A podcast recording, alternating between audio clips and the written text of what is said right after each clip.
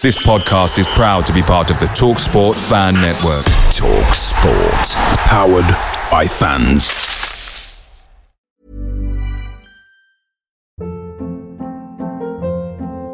Hold up. What was that? Boring. No flavor. That was as bad as those leftovers you ate all week. Keke Palmer here, and it's time to say hello to something fresh and guilt-free. Hello Fresh. Jazz up dinner with pecan-crusted chicken or garlic butter shrimp scampi. Now that's music to my mouth. Hello Fresh. Let's get this dinner party started. Discover all the delicious possibilities at hellofresh.com.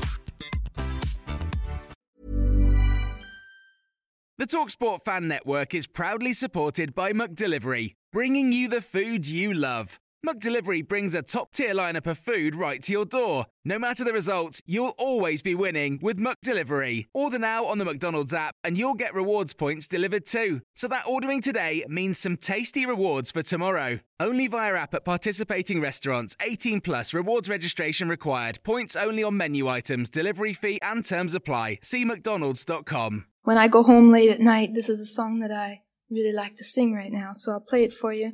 It's uh, called My Old Man.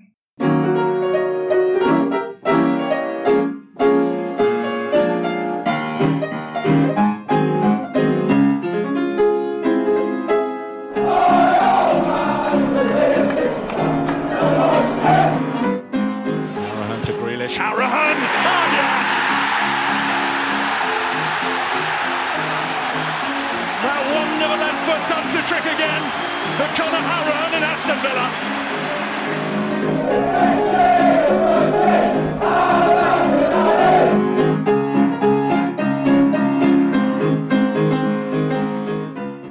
Welcome to the My Old Man Said podcast show, nominated for Best Club Podcast in the Football Supporters Association Awards 2019. Joining me, it's not a celebratory uh, show, or is it, gentlemen? Are we celebrating this? Yeah. Is it a W? Yeah. It's always a W. I mean, we don't, I don't get out of bed for anything less, and I've been chipped out of the permafrost in Norway to arrive here specially.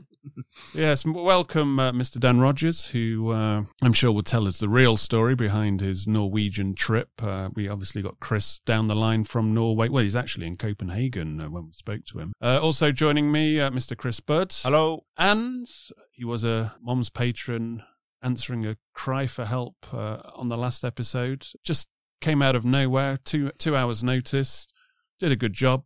Back in the seat again. Ben Redding, welcome again. Thank you very much. Nice to be back. Dan, what happened? What was this real story? Because Chris was crying about that we'd got him into some trouble and uh, never really explained it to me. I couldn't work out what, what he was getting his knickers in a twist for. Well, what what happened was that, that we had a, a lovely, peaceful, uneventful evening, and we had some dinner, um, and and we ended up at uh, the high fixture that was Norway versus the Faroe Islands, and it turned out to be a Cut to the chase. We know you went to Norway and the Faroe Islands. What happened? There was pyro, there was there was pyro. What, I stupidly did was, well, no, no, what I stupidly did, I, I, as I always do, I took a little bit of video, I took it out, I tagged a few people in. We thought nothing of it, you know. The the acrid smoke drifted away, and we took on more drink. We sat down for dinner, and a telephone rang, and Neuland, Neuland, Neuland. Orjan Nyland, Orjan Nyland has dropped the fucking ball again. or something to that effect. And what happened was that basically my tweet had been picked up by Norway's equivalent of the BBC, and Chris's name was tagged in it. So um, there was some notoriety that came off the back of that. Uh, so I had to, yeah, Was it, it was on the news, wasn't it? yeah, it made the news, and I, and I think that there, there were a few people who noticed that. Should we say? Ah, and his wife wasn't happy. Nope. Uh, n- uh, no, no, no. His newfound fame wasn't, I don't think, fully appreciated in the moment. Right. Well, we spoke to Chris uh, from Norway on the last show. This show, we are off to Dubai. To, Warmer uh, climates. to speak to Ryan from the Dubai Lions to see how they're getting on. Uh, they are celebrating their fifth year anniversary coming up. Also in the show, we discuss uh, Mr. Jack Grealish. Is he just hype? Should he be in the England team? What's the story? Also, we'll have a quick Villa dump to uh, bring us up to speed with Newcastle in 60 seconds. Three points include facial recognition. Is it trying to be forced into the Premier League on the sly? Standing at games also uh, seems to be on the horizon. Finally, I mean, I'm talking about standing legally. Also, there's the bizarre case of JLloyd Samuel. Very bizarre. Yeah. We'll get onto that shortly. Uh, Steve Bruce's downfall at Villa Park. No. Hurrah! Hurrah! The ins and outs of uh, the Newcastle game, and also uh, a three-way Scott Hogan touch counts. Uh, just uh, before we uh, turn over to Mr. Chris Budd, uh, just quickly, this show will be sponsored by Beer 52. If you are not one of the many people who have already taken advantage of the offer, which is essentially a free crate, of, well, it's actually a box of 10 top IPAs, craft beers delivered to your door the next day. All you have to do is pay the postage, £4.95. You actually will be joining a craft beer club, which you can cancel at any time. And uh, we've obviously sampled the goods. Uh, I think it was episode 90, wasn't it? I'm sampling as we speak. And uh, you can join, uh, you can either just have uh, all light beers or you can have a mixture of darks uh, and light, where obviously you have access to stouts and porters, but it is well worth joining up. It's, it's actually a no brainer for like four ninety five. It's coming up to Christmas, 10 decent beers, get on it. Just go to www.beer52.com stroke moms, but the link will be in the show notes. Mr. Budd, tell us about that Newcastle game. Am I on the countdown? I'll count you in. Three, two, one. Bruce returns to Villa Park for the first time since Cabbagebate. Some shocking haircuts on show in the Toon Army team, by the way. They give us the ball and retreat to their own 18 yard line for 90 minutes. Targett throws up everywhere. Villa have a lot of the ball, but Newcastle organised. Bruce ball is horrible to watch, reassuringly. Heaton makes a great save from a header from a corner. Hourihane, great free kick, 1 0. Hourihane, great free kick, 2 0. El Ghazi with an easy finish. No VAR, thank you very much. Grealish runs the game. Big Wes, slightly improved. El Ghazi has the ball in the net for the third. Offside. More Villa chances follow. Their keeper makes a load of great saves from Luiz, Wesley, and Konsa. Villa could and should have killed the game. 2 0 flat as a very poor Toon side. McGinn hits the post with the last kick of the game. Probably the most routine Villa performance we've had in the Premier League this season. Sob on the Tyne, Mark 3. Still got five seconds. Anything to add? Fuck the Geordies. Howie! Right, then uh, let's get on to the three points. Uh, first of all, uh, a bit of a kind of conspiracy feel to this one. Uh, we mentioned this on the, uh, I think it was episode take one of 91 that only went out to the patrons. But uh, we discussed facial recognition. At that time, it was because it had been tried at Swansea Cardiff Welsh Derby. Since then, something's come up. That Swansea game, I think, was challenged. The use of facial recognition was challenged in that game, but uh, Lord Justice Haddon-Cave, sitting with uh, Mr. Justice Swift, concluded that uh, South Wales' use of live facial recognition met the requirements of the Human Rights Act. So this company, Super Recognizers, selling facial recognition technology, has jumped on this, and uh, they've said, I don't know if this is an internal memo or or a message from them that says we are already at clubs, including Premier League, doing facial recognition trials and they are starting to buy into it. But this will now only fly forward now due to the court result. So there's several of these companies. I mean, initially, uh, I think it was the Sunday Times broke in August that Manchester City were tr-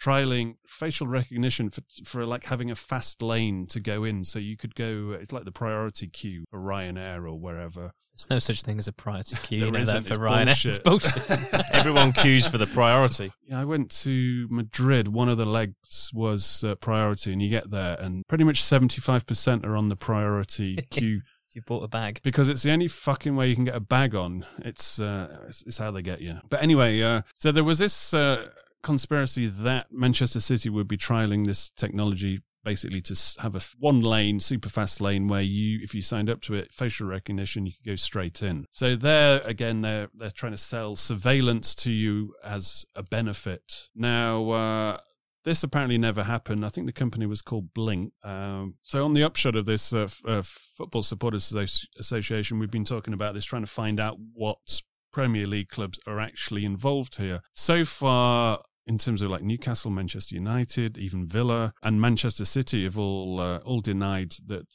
they are trialing this. So we don't know if this is basically a super recognizers playing a poker hand of bluff and basically saying, "Oh yes, uh, Premier League clubs are trialing it," so that to basically FOMO it for other clubs to actually join in. No, I think what we're seeing is a, a normalization of something in, into like the, the civilian world that's completely irrelevant. You know, we're talking about a military grade technology that's used. Yeah. You know, it's used. It, it, its real world deployment at the moment, I think, is in in the U.S. airport system and like in a very very limited scale.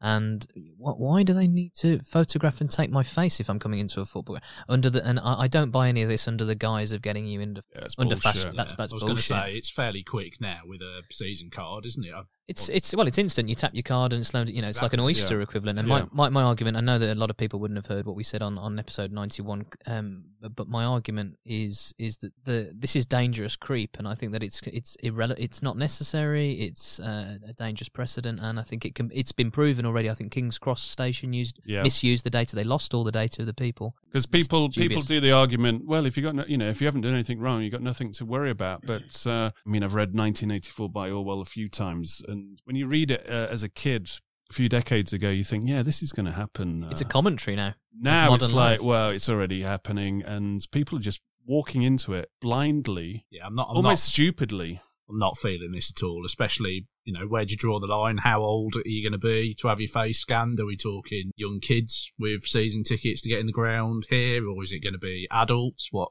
What's the criteria for it? Well, as I say, it's just the latest normalization of big data, where you get yourself into a situation of what, what, what are they colle- what are they collecting and collating this for? Is this really a crime prevention thing, or is that actually a monitoring tool to to eke out every last penny and actually know everything about your lives down to the last detail? Well, how mm. many how many CCTV cameras have they got at a football stadium now? They're everywhere. Exactly. And They know who do you- everyone is, don't why- they? Exactly. Why do you need facial recognition? It's just Well, going too far. just uh, like kind of a hypothetical thing, uh, maybe on a silly note, but uh, it's kind of poignant. When you watch these like Terminator films, where they get to the point where artificial intelligence is in control of things, and they say, I wish artificial intelligence was in control of Wesley.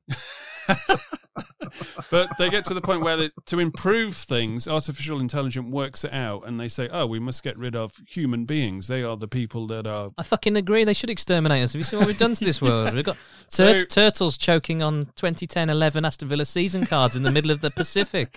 So suddenly, artificial intelligence delivers the instruction, and they know everything about everybody because the data is there. People have been, you know, people have been collecting data on Facebook, so they can actually predict and manipulate you, as they did in uh, not only the in, in America in the in the Trump uh, general election, but also obviously the Brexit vote. But before that, they were testing this on, well, let's say smaller elections across the world. They were using it. They were testing. Could they make a certain election base or a, a certain candidate's base apathetic so they wouldn't go and vote and they proved they could do They must have tested it on Aston Villa's fan base. I've just had an epiphany, actually. I know why they're bringing this in. It's to stop people in the away scheme selling the tickets on. when they get to the ground, we've got your face. That's not you. Fuck off. It's, There's it's no one literally, here. it puts new meaning to the phrase "same old faces." Yeah. Scrap that. I'm I'm all in for this. But yeah, it's uh, as you probably guess, uh, there's going to be a lot of people against this, and hopefully, uh, the Premier League football clubs do not take it upon themselves to start introducing this and testing it. And uh, companies like you know Su- Super Recognizers and Blink, whoever they are, can uh, can do one. I'll just start producing Ian Dowie latex masks. Can I have? Can you do me a Nigel Spink chin? If I knew Aston Villa had facial recognition, I would be wearing a mask to every game. Wear my Keith Winus bodysuit. just the just the tie. Point number two: as all the uh, election manifestos came out, uh, each and every one of them mentioned something on standing or safe standing, as they uh, as they called it, and pretty much everybody, even the Tories, said uh, it was going to. They were all in favour of it. So it seems that the wheels are in motion. I mean, the government are currently doing a. Uh, let's say a research uh, project, for want of a better term, on uh, the state of standing. And uh, once they uh, crunch the data, things should be happening quick. But to actually admit in a in a manifesto that they're for it is a is a strong indication that uh, the year 2020 should see uh, more faster progress, shall we say, on that issue. Issue number three. This is my favourite issue. It's just downright bizarre. It's just bizarre, isn't it? Is is the JLloyd Samuel story, which I'm sure you'd have heard about? I mean, first of all, there was a story about has he faked his death, and then there was a story about well, Did he fake his, his career? did he fake his career? But I mean, uh, you gentlemen, uh, you know, have a better grasp on this situation than me. So, uh, where do you start, and what do you think of it? It is bizarre. Like Chris said. On, on the face of it, Or just Yeah. explain the basics. Uh, So the basics are that apparently his car burst into flames on well after he dropped his kids at school, and um, now one of his family members is claiming that he's still alive and that it's all uh, trying to be covered up, and that there was DNA that um, wasn't provided at the time because the, yeah, they wouldn't allow access, would they? yeah they were saying the body was too badly burned. So yeah, it's uh, It's a bizarre one. very Yeah, his sister believes the death was a f was faked for an insurance scam. You know, his, his family were told the coroners that they wanted to conduct like an independent DNA test on the remains. is, there, is, Um, there, is there any resolution on this story then, or is it still? I think this the is going to be ongoing for a while.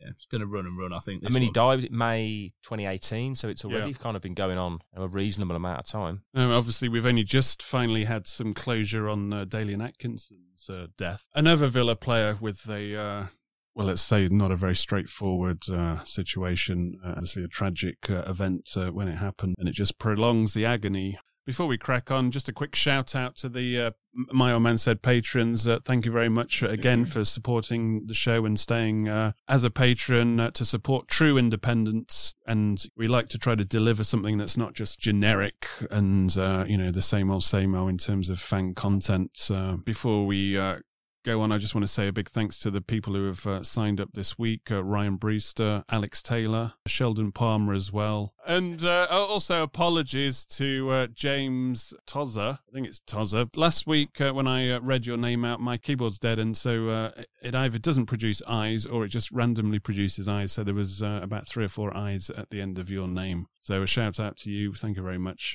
for being a patron. Please do consider being a patron. You will get access to bonus shows, including the anti preview, and also access to various rewards and uh, heads up. Oh, also, one more thing. It's uh, Black Friday, as you will know, where obviously people try to sell the shit out of stuff, but it is coming up to Christmas, and uh, there are, uh, go to the My Old Man Said shop page where I will keep you updated with codes to make sure you can get discounts of things like Villa merch. And also, Luke, I have a uh, quite a sexy code for you uh, now in play. So check that out. Right, Newcastle. So the Newcastle game, it broke a barren spell. Although were we expected to get points from Manchester City, Liverpool, and Wolves away?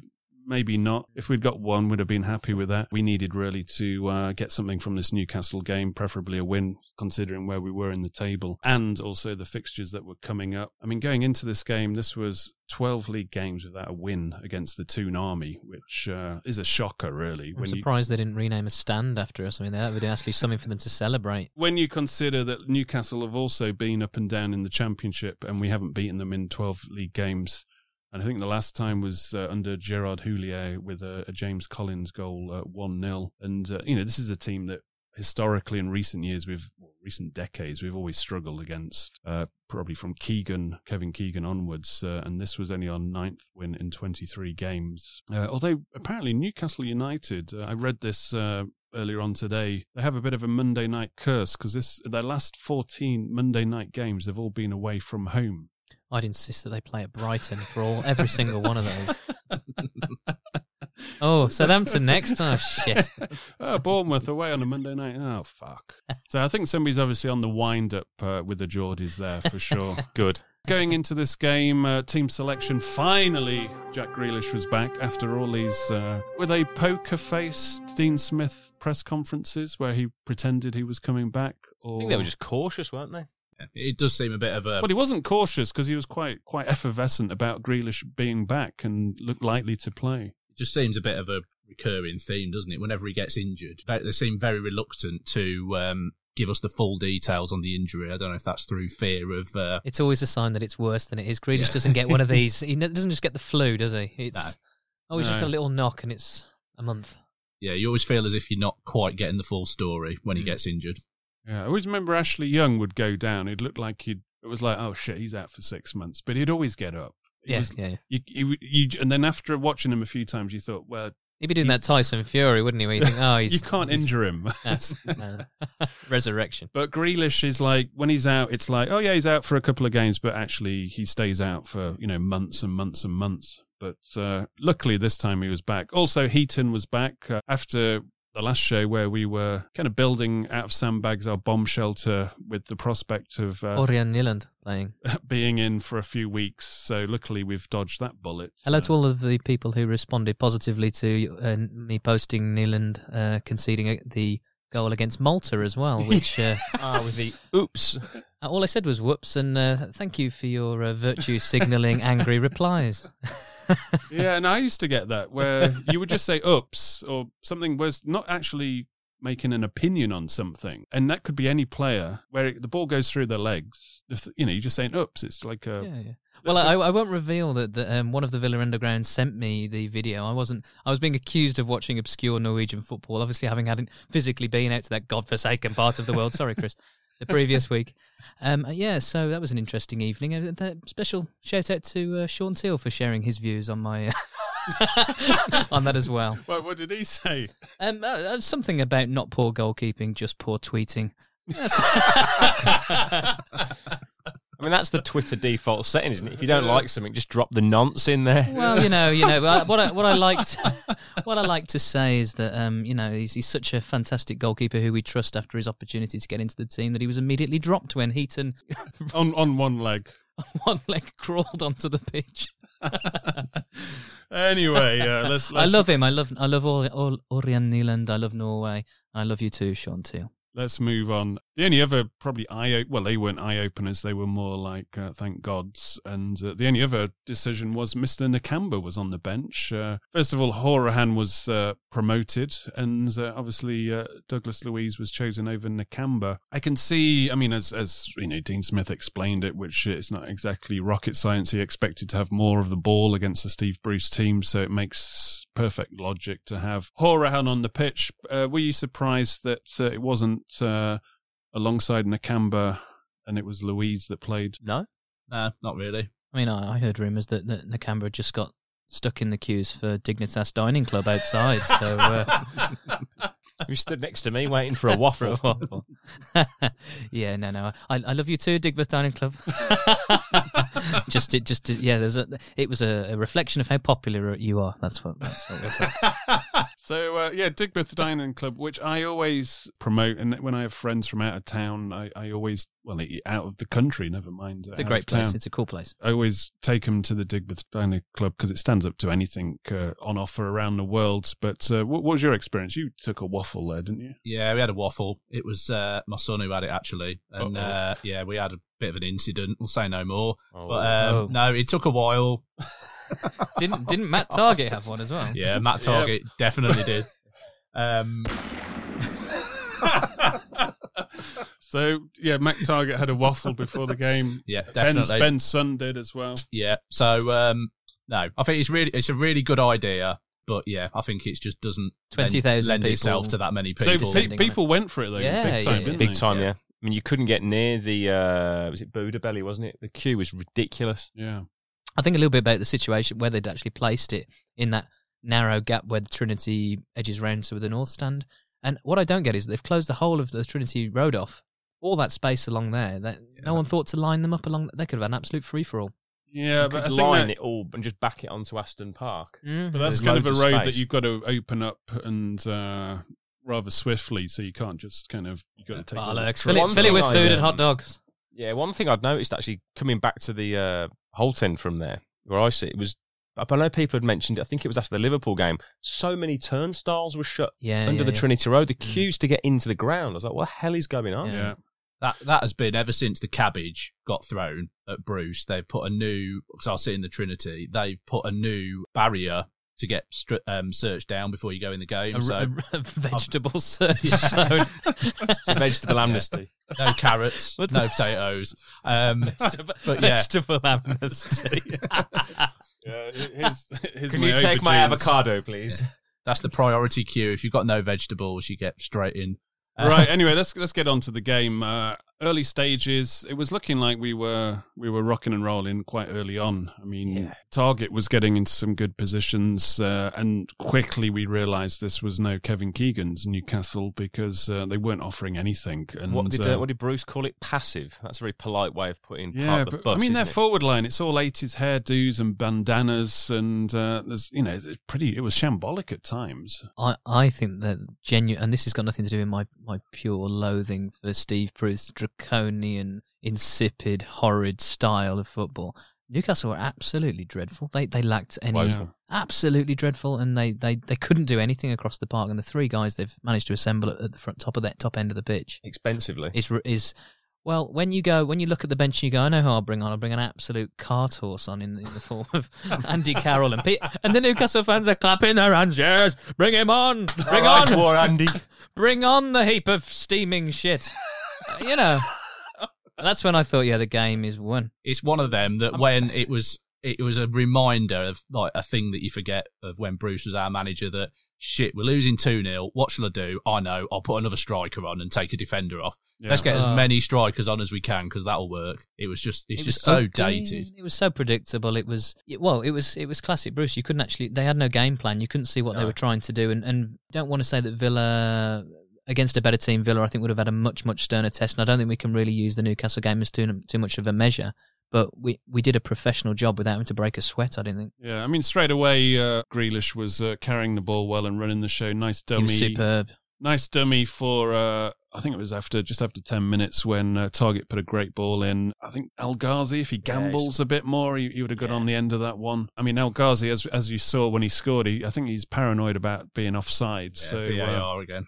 That's probably why he uh, he hung on uh, on, on that first chance he had. Also, there was a Douglas Luiz Ripper Douglas Luiz Ripper's got a name to a ring to it, hasn't it?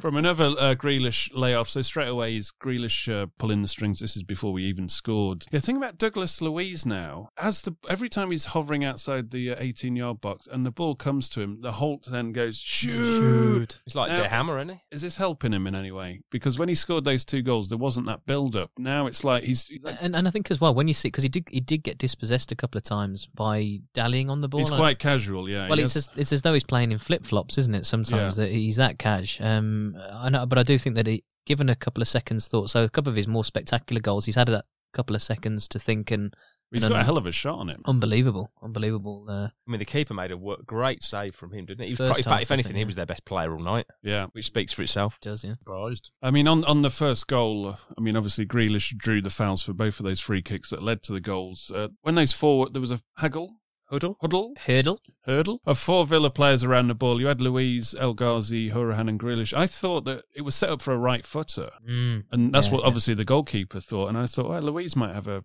pop at Mm. this. Although, does Luiz prefer the ball to be uh, in, you know, rolling when he uh, when he hits it? And then obviously uh, Grealish seemed to be uh, pulling the strings there, waved the other two away. And uh, it, you know, it was a beautiful free kick. Sim- simplicity, really. Yeah, just a little shift. Took the ball out of it and whipped it round. It was kind of, you know, having seen Hourihane do it numerous times before, it was almost inevitable. It was like a carbon copy of the goal he scored against Blackburn last season, wasn't Yeah. it? Yeah, To yeah. equalise, it was Oh, absolutely how, how far we've travelled Yeah. since the goodness. The second goal, obviously, a peach of a delivery. El Ghazi, I mean, on the could he? sixpence, point blank range. Paranoia kicked in for El Ghazi. He, uh, I think he had VAR and he, he had like a mental VAR before he celebrated. But that's the situation it's it's caused. It isn't. That's what the impact of VAR is. A player can't score a goal and It just ruins the moment. doesn't jump? I, into the I crowd. thought it looked as if all the players around him were asking, "Are you onside?" Yeah, and he yeah. said, "I don't know." Yeah, Yeah. yeah, It, that, like you say, that is the epitome now of the problem that we've got. It's you've got players who don't feel they can celebrate through Yeah, there'll be, that it's going to be no ruled out. there'll be no Libor Kozak jumping into the Holte end anymore, will there? There'll be no more Alan Hutton moments. Yeah. Yeah. A year to the day, of course. I've read a stat that we've had the most free kick goals since the start of uh, last season. I don't know where that kick came from. So obviously Hourihane uh, is uh, has been on the end of a lot of them. Uh, what, what do you think about Hourihane and how he fits into this team going forward? And think about specifically December because we have uh, eight games now. Um, well, a couple of things I'd say about him is that I wrote on my site that I thought that maybe we're seeing that there could be a little bit more in his development curve that we might not have expected. I, I always thought that he was a really, really good championship player. Obviously, he's got the, the set piece in his bag. He's played up the divisions. Um, the the newish bit, I suppose, is that he's now in the Irish setup. You're playing international football. Um, it, it's a top standard, and the, the the difference here is that we recruited quite well in the centre of midfield. He has to play well. He has to play consistently well. Yeah. And uh, I thought he was uh, he was superb against Newcastle. To be honest, my criticism of him for certain games, and this is where like your Nakambas and your Luises will, will rotate. I think is that um, that's the natural thing for the Premier League. There will be games where Hourihane won't be suited. Um, but What, so, what are those games? Do you think he's more of a, a home? I mean, uh, it was logic. You know, we predicted at the start of the season that Nakamba and Luiz would play Mm. against Manchester City and Liverpool, etc., and then Hourihane potentially Yeah. come in for the home games. I mean, Ben, do you think that's the logic? Yeah, I think um, I've, for me, like I was seeing him on Monday. I don't know if you guys think the same. He looks to me as if he's like bulked up a bit. He looks stronger to me. I don't know if he's seen that as a weakness potentially to compete a bit more, but I think the the facts of the matter are we we are spoiled for riches in terms of midfield quality. Um, at the moment, you know, we we've got options in there, probably the best options we've got throughout the whole team. So we can pick and choose, and Dean Smith's in the enviable position of Yeah. if someone has a good game, someone's got to earn the shirt off them. yeah, yeah, yeah, yeah. That's, That's the first time in a long time. I think Hourihane is, we've all said it on the show for the last two years, three years maybe. If we've got the ball, he's an asset. It's when you're, you know, 40% and less of possession and it's like, is he that sort of nasty physical player who can break a team down and, you know, Well, spoil the- a game and then yeah. can he get you up the field? Newcastle really, without knocking him at all, it, it was a game that really suited him. Newcastle made the likes of Grealish and Hourihane look good. They played very well, but Newcastle were god awful. I mean, you look at someone like Shelvey in the middle of the park, Yeah, I didn't. Even, I can't even remember him playing. dreadful. It's, there are certain games that suit Horan. For his set piece delivery alone, you will always have him. I think at Villa Park, I would start him nine times out of ten. Away from home, I think you're probably going to have to be a little bit more flexible. Well, that's where you, you, you anchor one of two of, Yeah. of either Nakamba and, uh, and Yeah. Estonia. Uh, I, I think Hourihane's starting to prove now. Whereas you maybe looked at uh, maybe it is a it depends on the game again. You're looking at you're looking at the certain opposition, but you're looking at the bench where you're thinking it's it's what Ben was just saying about options. And for the foot, you know, Smith's been very clear that saying that across the whole team now we've got a second option. That definitely wasn't the case last season. I think the question mark's been around a number of the players in the squad this season is are are those second options Premier League standard? Some players will step up, and I think our hope would be that Hourihane could be one of those players that can. And uh, yeah, I hope, as I said at the beginning in my first point, really that I I hope there's that final development curve in him where he goes from being in four or five years a League Two player up to a Premier League international footballer. Yeah, I think we can like interchange our midfielders out pretty much, bar Grealish. I'd Yeah. say McGinn, he's not quite hit the form, but you know I think he's another one that he, if he's fit, he starts. Yeah, but yeah, yeah. that other position is up for grabs from three or four players. Yeah. Yeah. Uh, speaking of Grealish, I mean, we'll, we'll uh, talk about him in depth probably uh, in, in a standalone podcast, but uh, big difference when he came along. hugely in terms of you know the, the the control word that we've all used at various points in this season. He and the Newcastle game was just perfect for a player like Grealish, where you know you're going to have a lot of the ball. They're going to be passive. They're not going to press you. Yeah. He could he could play and run the game in the final third.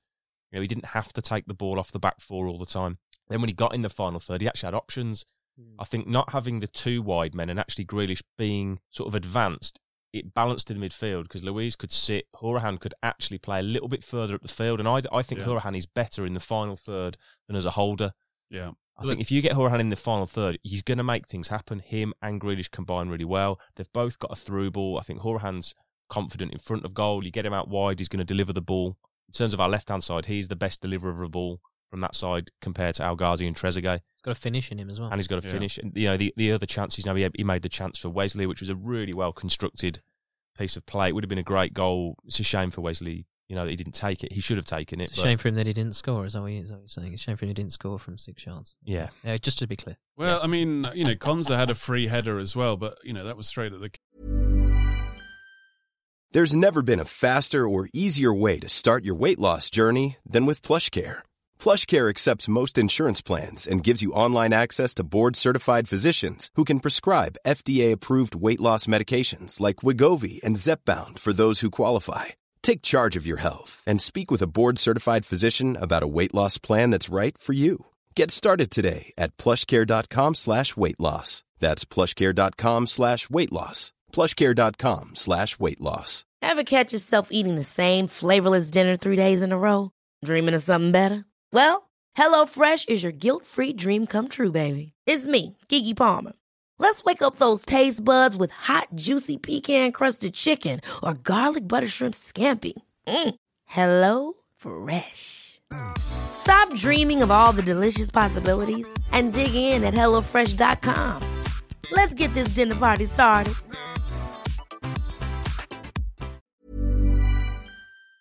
Picture the scene. All of your mates around, you've got your McNugget share boxes ready to go. Partner this with your team playing champagne football. Perfect. Order McDelivery now on the McDonald's app. There's nothing quite like a McDelivery. At participating restaurants, 18 plus serving times, delivery fee, and terms apply. See McDonald's.com. Keeper, the, we had we had chances to We win could have three destroyed that game. Yeah. I mean, 2 0, with all due respect to the Geordies, completely flattered them. But is Yeah. this is this a concern? I mean, uh, you read reviews of this game, and there's the thing that a lot of people are bringing up is uh, both Villa goals were from set pieces, and we've spoken about being more clinical in open play, and we you know we control this. Finally, we have like control possession in the game, but are we missing a trick there because we haven't got a natural finisher up top? I think we'll be definitely getting one in January, like we've said before. There's no no doubt that we need someone to take the burden off Wesley because he's not quite working for him at the moment. But in terms of like the other parts of our play and not taking chances, I think it's one of them. Would you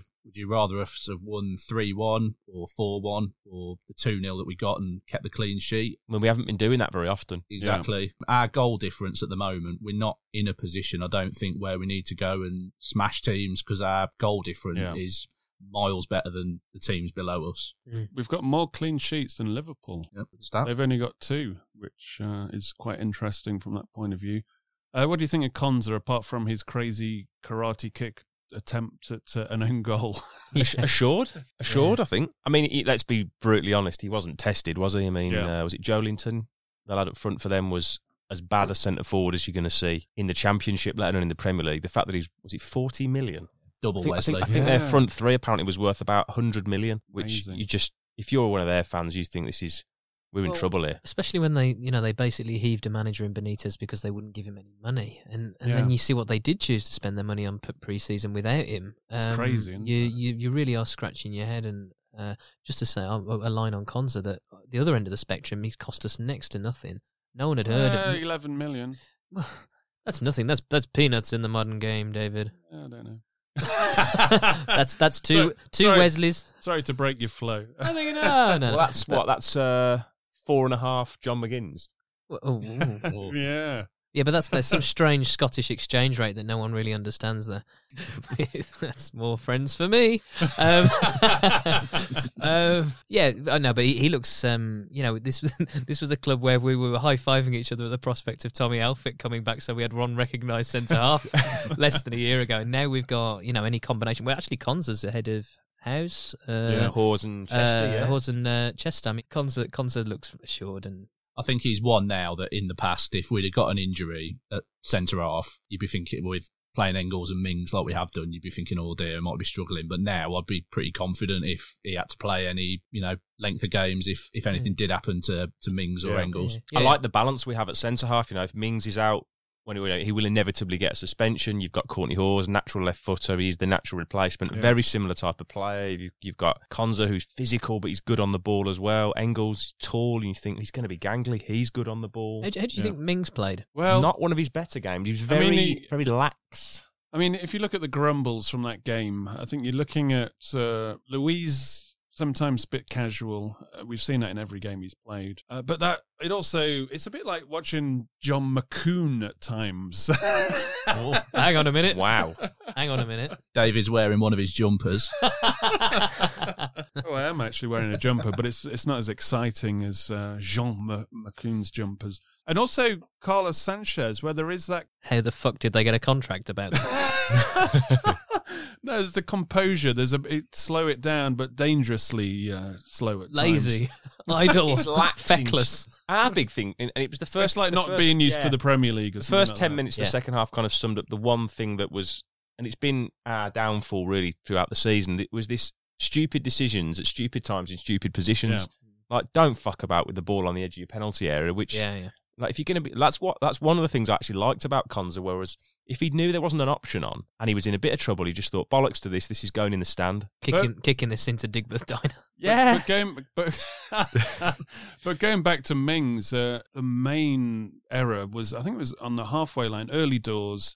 It was like a routine pass. I think he was passing Smashed it one out left, throwing, didn't he? and uh, I think he gave it gave it to the opposition or something. And, and sometimes he, he switches off a little bit. Yeah, I mean, was- I think he was a bit in the one you were talking about there. He was he was a little bit slow to come out to Joelinton. I think it was. yeah, He underhit a pass, and you know, in the end, I think Douglas Luiz got back and sort of smothered any danger. But yeah, the one in the, the start of the second half when Jonjo Shelvey like smashed into him, Mm. and like you say, it's just you know Newcastle are going to come out. Just don't Yeah. do anything stupid. Yeah, don't be But rash. it seems a bit of a common theme that, like Chris said, we are sort of shooting ourselves in the foot.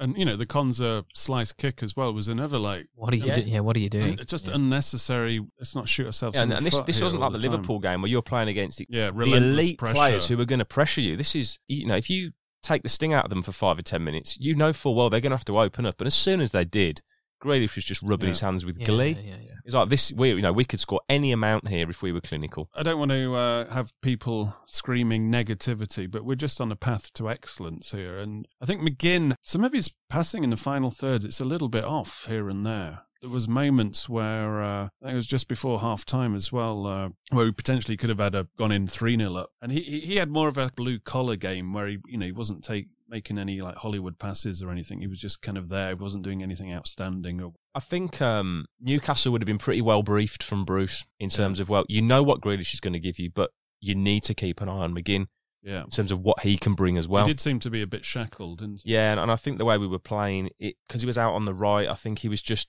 Newcastle knew very well they had to kind of box him off and almost put two men on him, which which if anything played into Grealish's hands and Yeah. definitely to Hora hands. I think it links Yeah. a bit into what we were saying earlier on about how, how we can be. We were not we didn't score those goals in open play where we got into great positions in the final third, and that's we've got a bit of overplaying about us, and we've seen this all season. We saw it in a couple of the games where we were down to, that the opposition were down to ten men, and instead of just doing the simple things right, there was a couple of interchanges I think where either in between Grealish and uh, McGinn and Hourihane that you just think someone's either got to take the shot or play make the telling pass, and there was a lot of toing and throwing on the edge of the of, of, the Newcastle box a couple of times when you thought, well, but they were camps. camped Oh yeah, yeah, yeah, yeah, yeah. Um, but I think that's what it is that, that they were, you know, perhaps players like McGinn because he, he likes to sort of break off. I think sometimes on the edge of the box and almost play like a Yeah. like a loft shot, if you like, Yeah. uh in terms of golf into the you know, into the far post. And he, he didn't have the freedom or the time to do that. I Yeah. think the other thing with him as well is that it's off the back of international break, and he, he pretty much is that Scotland team now. Yeah. So He carries them, doesn't he? yeah, so he's probably had a, a pretty tough week compared to some other players. So I'm willing to let him off a The, quiet the, game. the, um, the strange thing on sort of, you know seventy minutes where I wouldn't say he was blowing, but he was clearly not at his best, and by this point Newcastle weren't going to win the game, and you got sort of you know you got Lansbury who is We were very late with the sub again. ready we? and raring to go. And you think Yeah. this if you're going to give someone like a Lansbury twenty minutes, this is the perfect time to do it, where he's Yeah. going to get a lot of the ball and time and space to use it. That Uh, was a little bit baffling to me. I mean, just to uh, let's just uh, draw a line under this Newcastle game. I mean, just to uh, flip it a little bit, a good Hollywood save from Heaton. It was two great saves actually, Yeah. wasn't there? There's the one Second in the half it was one, second straight half at him, but he but he made sure it was good Hollywood. Yeah, I uh, think actually Heaton had a really everything he had to do. He did really well. I thought his distribution was spot on. And it's, well, it's good to see him back. And I thought I, I quite enjoyed watching uh, Frédéric Guilbert because he was up for the fight. He's, I he's like quite him. tenacious. That was kind of like the battle of the night, Yeah. wasn't it? He wasn't very competitive on the rest of the field, but that one was against Maxim. I forget his, his last Yeah, name. because he always. I He's mean, I was watching Newcastle before. He's very quick, and he's always down that left flank. And It's Guilbert, very much hit and, hit and run, isn't it? yeah, and Guilbert was in a real battle there, and, and I thought he did. He's quite very happy to put his foot in, but he's Yeah. a, he's a classy footballer as well. I do Yeah. like that. And uh, yeah, yeah. And there was that moment where he did one of his bullet runs down the right, and, and no fucker passed Oh, it yeah, to yeah, him, yeah. and he was like, "Fuck," he was like screaming out. It was very, and it, that's happened a couple of times in previous games. Just unleash the Guilbert for God's sake. I like him. Yeah, I do. I really like him. And I think he's got another gear Yeah, that he right, will. yeah, yeah. There's, there's a few players who are in that bracket who they've you can clearly see, like him and Luiz, Yeah. you know, clearly Wesley, other guys. I think they've all got. you can see why he was gear- picked yeah. up.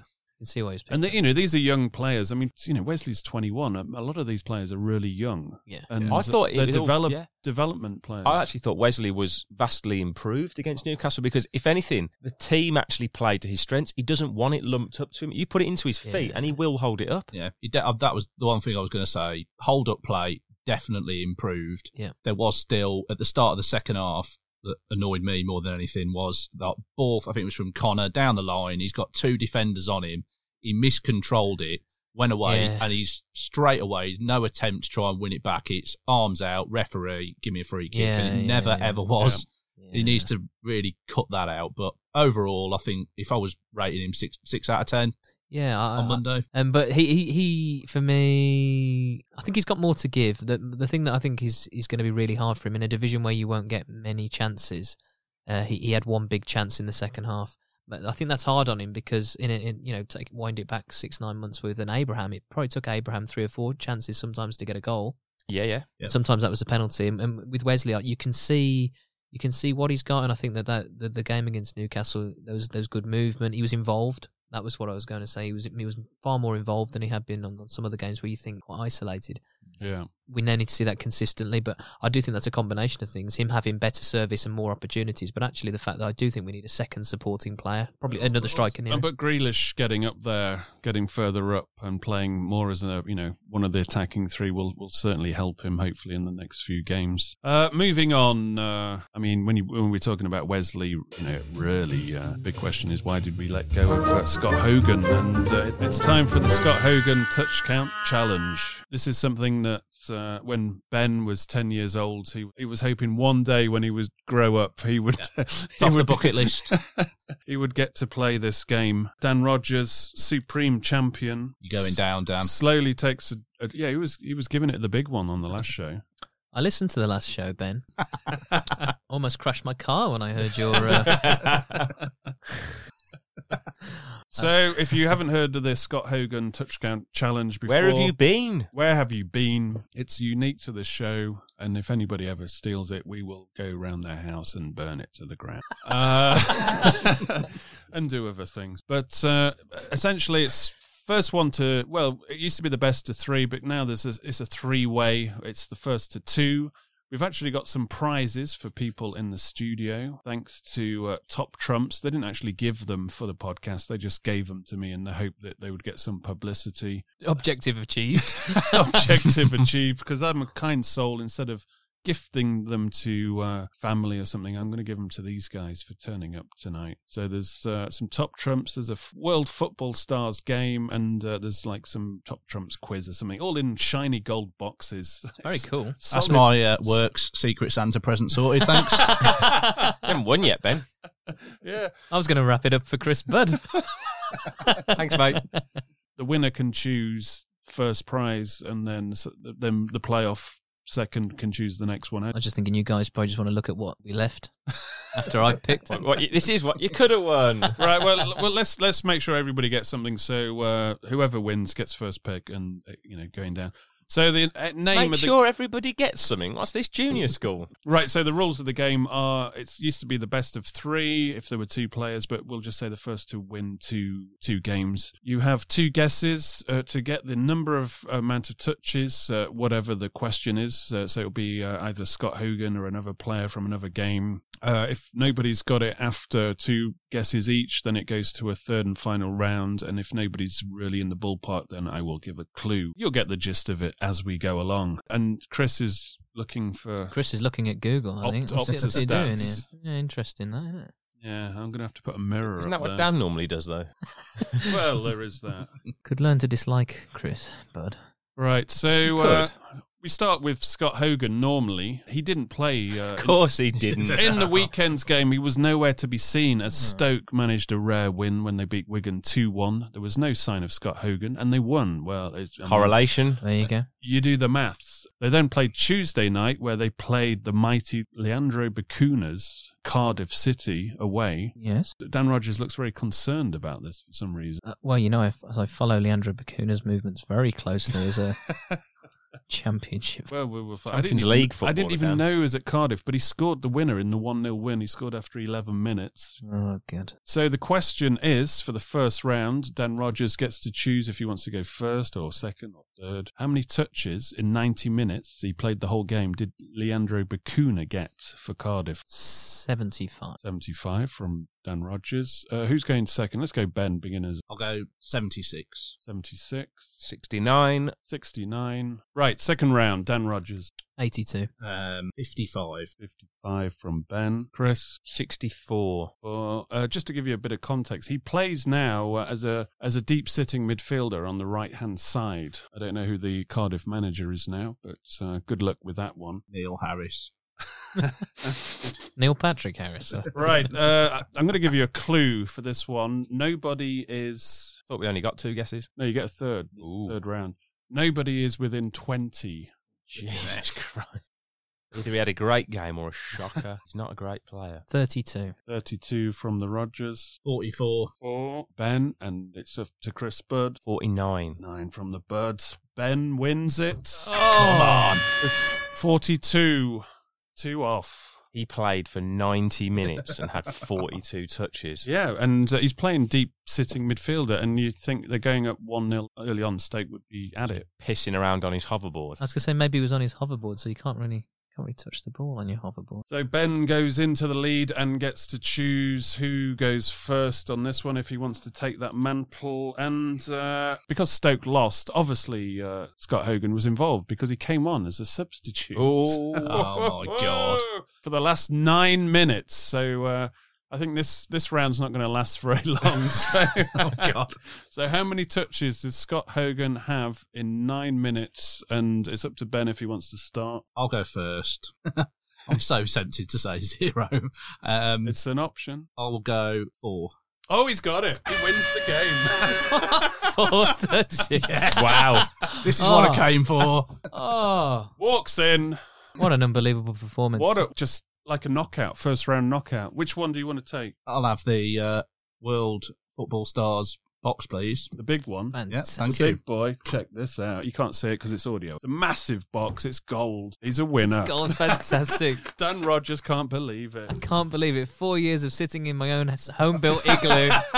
we finally get a studio, and I've been. Ousted.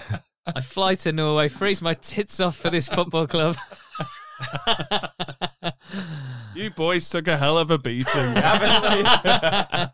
got that sample? right. Uh, there's still. Uh, we'll, we'll just go sudden death on this one. The playoff. Uh, what is it? The third and fourth playoff. Wait, it's the second and third playoff. We're all losers here now. Apart from me. Right.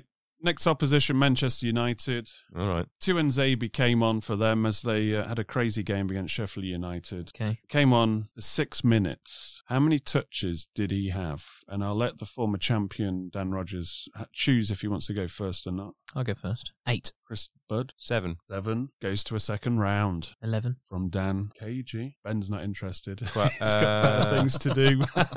Ben's got the press here. There's Yeah, I'm relaxing. Uh, ten. 10 from the bird. It goes into a third and final round. No clues, really. Just he played six minutes. That's 14. Dan Rogers goes higher, 14. Six. Six, he says. Well, it's a tie because it was nine. Chris Bird had eight. Oh, Dan had 10. so, we've, got, we've got to share the prize. Right in the middle. Share top No, no, no. We, we carry on. Till the death. Do you want to go big number or small number? Chris Bird doesn't even know what I'm talking about.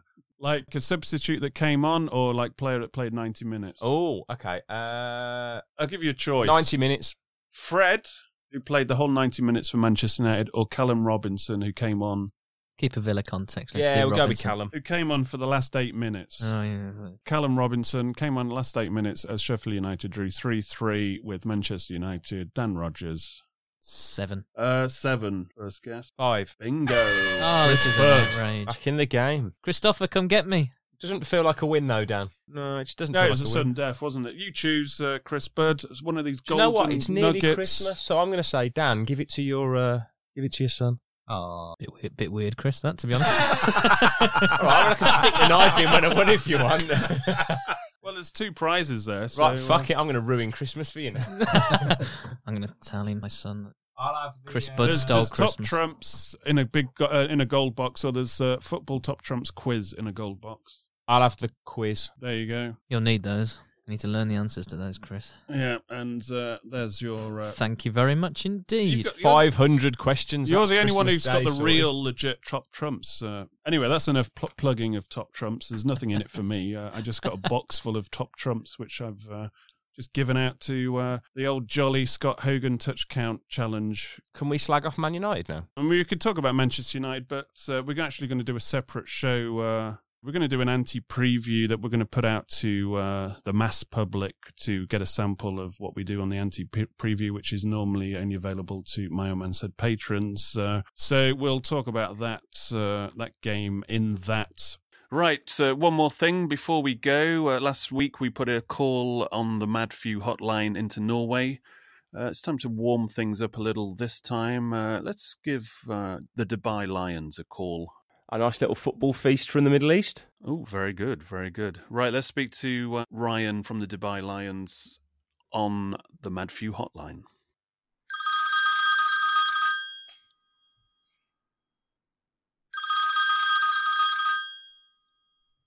Hello. Hello, is that Ryan from the Dubai Lions? Yeah, it is. Hey guys, how you doing? Yeah, not too bad. Hello. So, this is the My Old Man Said podcast. Hello there. How we doing? How's it going? Hi guys. Yeah, all good. We we thought we would uh, put a call in since it's your fifth anniversary. Uh, I don't know if you remember uh, the X Men films with like Patrick Stewart, where he goes into that room and puts that helmet on and he can connect with all the. Uh, I was going to say mutants around the world, but uh, the, our equivalent is connecting to all the villains around the world. It's the global Mad View. Yeah, Mad so- View. Don't take that as an insult. The mutants uh, reference. And I did. Earlier on in the uh, in the month, uh, early in November, I think it was against Liverpool. You had your fifth anniversary. Uh, how did that go down? Yeah, it was, it was a great time. Um, we, we, we invited uh, the, the lovely Ian Taylor and uh, Mr. Shaun Teale, and uh, Shaun Teale's wife Carol came as well. They were a great crack. Um, it was good to have them have, have them on board and, and to celebrate what has been a, uh, a roller coaster of five years as, as Aston Villa fans and and as a supporters club. If you listen to this podcast uh, and you listen to the Ron Atkinson uh, interview, uh, he, he made a little reference to uh, Sh- Shaun Teale's uh, wife. I interviewed Sean Teal a few years ago, and uh, there was obviously a bit of beef between him and Ron. And then when I asked Ron about it, Ron said, uh, "No, he, he was all right, old Teale. He was all right. It was his wife was a bit of a pain in the ass." but uh, but I, I hear that she was good fun uh, over in Dubai. Yeah, they were. Everyone was great fun, um, and they, they really got stuck into the weekend. Um, we interviewed both of them as well on, on a stage uh, in a hotel in Dubai, and uh, yeah, there was a few things said about Big Ron, so I'll um, I'll leave Sean to embellish on that if anyone meets him next. Um, so let's just say uh, he didn't hold back, and it was uh, it was an interesting interview. About uh, 80 or so Dubai Lions packed into a room to, to listen to what the two chaps had to say, and uh, and a few a few chip-ins from from Carol Shaw's wife as well. So yeah, we had a we had a, a good start to the weekend, and then it, it went on from there. We we pushed the boat out and, and made the most of it. So, so what did did you do? Like the, the Liverpool game, and then like the Q and A's all in one day, and then did other stuff, or you know, what what, what did you get up to over the weekend? No, we, we we did a Friday uh, a Friday interview, Friday morning or early or early afternoon interview with the two chaps, and then uh, went down to a, a brunch as you do in this region to, to partake in a few beverages and uh, and, and enjoy the enjoy the evening, uh, and then watched the game the next day with the guys. Did a raffle and and uh, had the guys join us for, for the Liverpool game, which was unfortunately a you know a slow end to or poor end to to what was a, a, a really fun weekend. Yeah, I was going to say if we held out and won one 0 it would have been uh, a classic, classic weekend if it wasn't already. Who uh, who lasted the longest out of Tails and uh, Mr. Teale in a drinking sense? Well, I was one of the last to leave on the on on the Friday uh, after the brunch. I was one of the last to leave the pub, and uh, yeah, I left Ian Taylor there. He was uh, still still behind, uh, chatting to a last of the few locals. Early early hours job. Early hours job. He's uh, How did it all get started uh, in Dubai? Obviously, uh, you know, five years was- five years ago, it's not as if uh, we're we're a easy sell as as a club. Sure, you were happy to be over there, weren't you? We're not over here watching it in person. Yeah, it's kind of it was easier to kind of hide from what was happening a little bit, but um, but the, the club was started up by by Mark Forrester. Um, he sat in a pub on his own. Actually, not on his own. There was a few other supporters clubs in, in the pub that he, he went to. Oh, actually got invited by the Baggies fans to come come and sit with them, um, and then sat down in the corner of the pub and, and decided to try and flush out some more Villa fans. So uh, there was Rangers fans in there. There was West Brom fans, Crystal Palace fans. There was a few other other, other supporters clubs there. So we thought we'd try and build on that um, in 2014 and managed to start flushing people out from Abu Dhabi, Bahrain, a few a few other places. So how, how do you go from one to eighty? Have you converted anybody, uh, any of the locals into uh, Villa fans while you've been over there? Not not really locals. Uh, we've got a few drop-ins from the kind of local Emirati community, but we actually have uh, Saudi royalty who come regular, who big Villa fans. So oh, right. have Saad family. We have uh, Prince Abdulaziz Al Saad, who's uh, he won't mind me mentioning him. Yeah. Uh, he pops in. He's a big Aston Villa fan. He pops in on a regular basis and comes and watches games with us. Obviously, doesn't partake in some of the some of the rituals that Sure. take part, but um, he, he does uh, he does sit with us and enjoy the games and gets well involved. He's, he's clearly very passionate and uh, and a top guy to boot. Has, has, has he been over to Villa Park at all uh, recently? Yeah, I think he does. I think he, vi- he visits on occasion. He's got businesses in, in Birmingham that he um, that he, he runs, so uh, he's over there quite regularly. And uh, yeah, he's he's really part of the part of the Villa fan base from afar. Good stuff. So, I mean, how, how are the guys out there seeing the season so far back in the Premier League?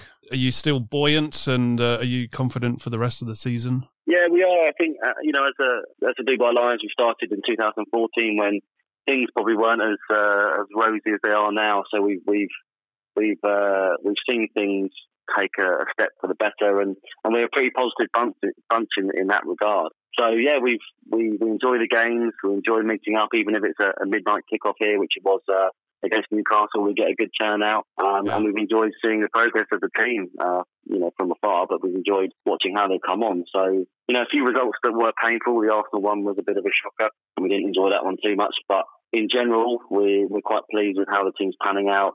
I saw a bit of a change during the, the Newcastle game where we kind of controlled the game a bit better than we have done through the last uh, the last few weeks. We took our foot off the gas a little bit in terms of the pace and the speed in the first half, and I just thought we controlled the game a lot better. So I think the game management's improving, each player's improving, and yeah, we're pretty positive out here. We we want to see uh, a few more improvements. What What do you think we need in January, just in a, in a, like a nutshell? I think it's pretty obvious we need a striker. I think you know Wesley is a bit of marmite at the moment amongst the Villa fans and, e- and even amongst the, the Dubai Lions here. Um, you know, 130 130 registered full-time Dubai Lions now, largest overseas supporters club uh, outside the British Isles, and uh, it's probably you know 50-50. You're on the hard that sell here. like You're, you're on the I mean, hard I mean, sell. keep, keep talking. I'm quite interested. What are the, what are the terms of, of joining? And, and considering Brexit, I may need to re- relocate the VillaUnderground.com. Oh, you're more the more the merrier. You're more than welcome. Get yourself registered. Get over here. It's, uh, it's something to behold. I practically I consider that a visa. we can get that sorted. Don't worry, we've got contact. Do do a three year stint down? It's tax free. Yeah, because we need a striker in, in the in the window. Um, I think that would really help us out. Uh, maybe another winger just to add another option. And I think uh, if we add that, we'll we'll be fine. So, in terms of just the, the logistics of uh, watching games, when, when's a three o'clock Saturday game for you? What time is it locally? Uh, at the moment, it's uh, it's a seven pm, which is uh, a good time. That's pretty Uh, good. the games like the Newcastle game is a, a midnight kickoff, um, which is always a bit interesting on a school night. But uh, but we get good turnouts even at those times. Yeah, well, that's not too bad. I mean, I used to live in Australia for a couple of years, and that was a, a nightmare. You'd be like watching games at four in the morning and having beers at six in the morning and, and stuff like that. He still like does that. that now, by the way. I mean, But we do we do wake up a few a few workday mornings and think, oh, you know, bollocks, we've done it again. You know, we've, uh, we've had a few drinks after the game, and uh, we're going to work with still heads. Particularly when Ron Atkinson came over, I remember um, at some at some point in the night, drunkenly giving him my business card. He called me the next morning, um, and my head was.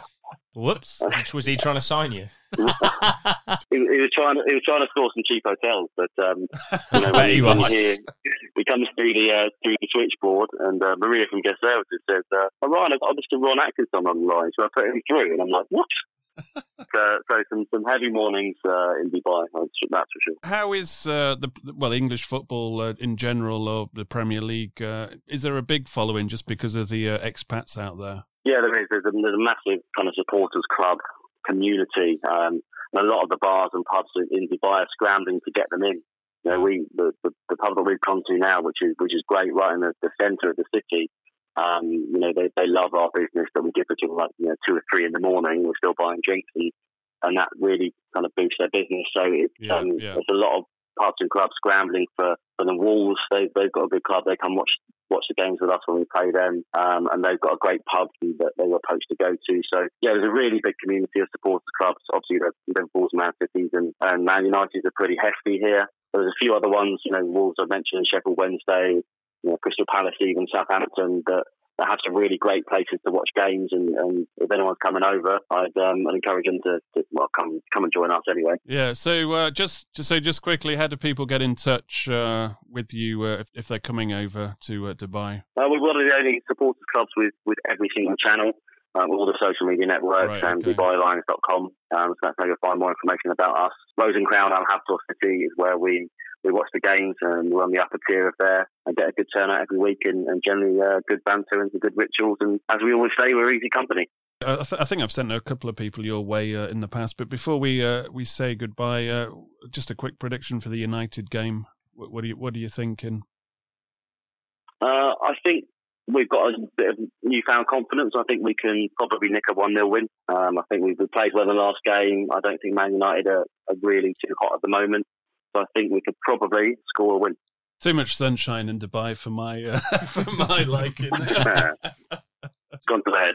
Where where we are, it's looking like a five 0 to United. I don't know. It's the last time we uh, beat them at Old Trafford was the old Gabby goal. I was there actually at the one 0 wasn't it? Smash and grab. That was a 1 0. I think, I think we could do the same. I think we've got the players to, Yeah, no. to, to challenge them on the top end. Yeah, no, I mean you've only got to see what we how we've performed against uh, the likes of Spurs and uh, Liverpool for long periods to suggest that we can actually, uh, if we finish the job off for a change, uh, we could actually uh, beat them on their patch. Anyway, it's a pleasure to uh, talk to you, Ryan, and thank you very much for joining us tonight. I think it's past midnight where you are, so thanks very much, and hopefully see you in the flesh either in Villa Park or in Dubai, preferably.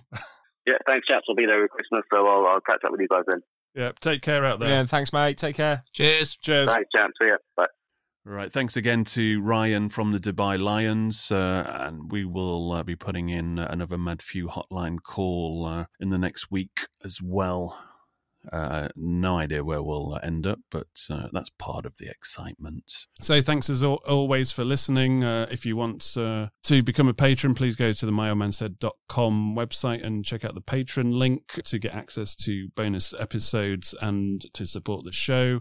Also, uh, as I said earlier on, it's Black Friday, so uh, do check out the shop option on the website because all the updated codes to save yourself money if you're buying Aston Villa presents uh, are on there. Subscribe to the show on Spotify, uh, leave a review on iTunes if you listen there, and also obviously follow. And uh, until next time, it's goodbye from me and it's goodbye from them. Goodbye. Goodbye. Goodbye.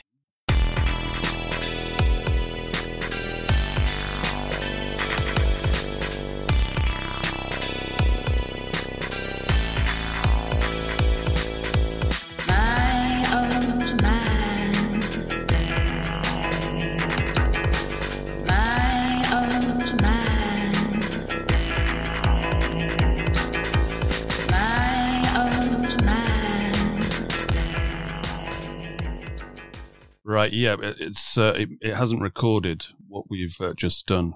Okay, start again. Yeah, yeah, that's that's not a problem. From the top. Hold on a minute. Make sure you mention Shaun Teale's wife's crack again. There, that's good. right, hold on. Yeah, no, good. She won't mind at all. Let's just ring and uh, take it from the top.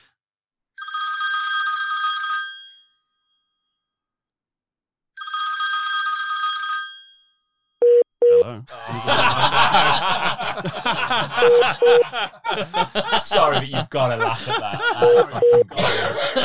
that. Away days are great, but there's nothing quite like playing at home. The same goes for McDonald's. Maximize your home ground advantage with McDelivery. Order now on the McDonald's app. At participating restaurants, 18 plus serving times, delivery fee, and terms apply. See McDonald's.com. Ever catch yourself eating the same flavorless dinner three days in a row? Dreaming of something better? Well, HelloFresh is your guilt free dream come true, baby. It's me, Keke Palmer. Let's wake up those taste buds with hot, juicy pecan crusted chicken or garlic butter shrimp scampi. Mm. Hello Fresh. Stop dreaming of all the delicious possibilities and dig in at HelloFresh.com. Let's get this dinner party started.